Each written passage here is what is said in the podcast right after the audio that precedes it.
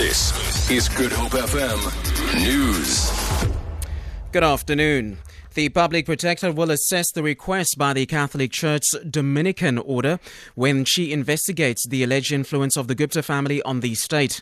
The organization wants her to do a systematic investigation of the family, rather, following revelations that Deputy Finance Minister Mcebisi Jonas and the former ANC Member of Parliament Vytjie Mentor were offered cabinet positions by the family in exchange for favorable executive decisions that favors the business interests.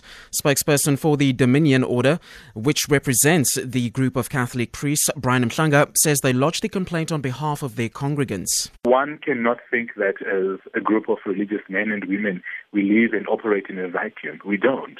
These are the issues that concern the people that we minister to.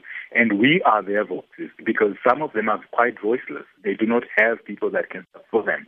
So it is our task to speak for them. I'm saying it is an issue of transparency, it is an issue of good governance, it is an issue of ethics, it is an issue of accountability. Police have beefed up the security in the area where 16 year old Franziska Blochliger was raped and murdered at the Tokai Forest more than a week ago. Four men accused of a murder made their second appearance in the Wynberg Magistrate Court today. They face charges of murder, rape, and robbery. The girl was allegedly strangled to death while jogging in the Tokai Forest. The case has been postponed to the 5th of April when the accused are expected to apply for bail. They will remain in the custody at the Paul Pollsmoor prison, rather. Kirstenhof Police Station Commander June Cilliers, who also attended the court proceedings, says they've beefed up, the beefed up security with the reservists and crime watchers. Policing um, specifically on Spaanschemat River Road and the Tokai Forest area. In terms of visible policing, we're all over. That is why I can say today that this was an isolated incident that happened on Monday. Before court proceedings got underway, community members observed a moment of silence and then said a prayer for the family of Franziska as well as for the murdered teenager Sunoxolo Mafevuka from Khayelitsha.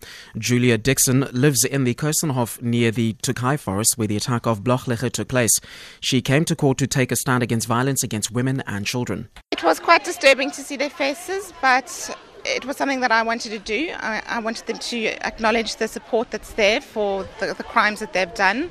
Um, it was also a little bit concerning to see how their reaction was, especially the one guy in particular. Um, but we'll see what happens.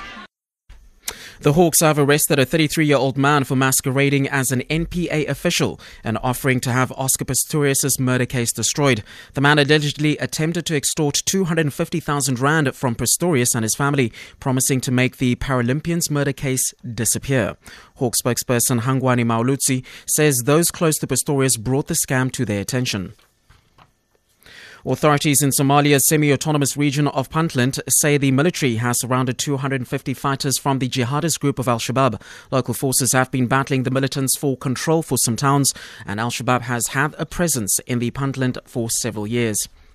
And then finally, the rand is currently trading at 15 rand 23 to the dollar, 22, 22 rand 6 to the pound sterling, and 17.19 to the euro. Gold is currently trading at $1,251, and the price of Brent crude oil is $14.10 a barrel. For Good FM News, I am Eugene Pateni.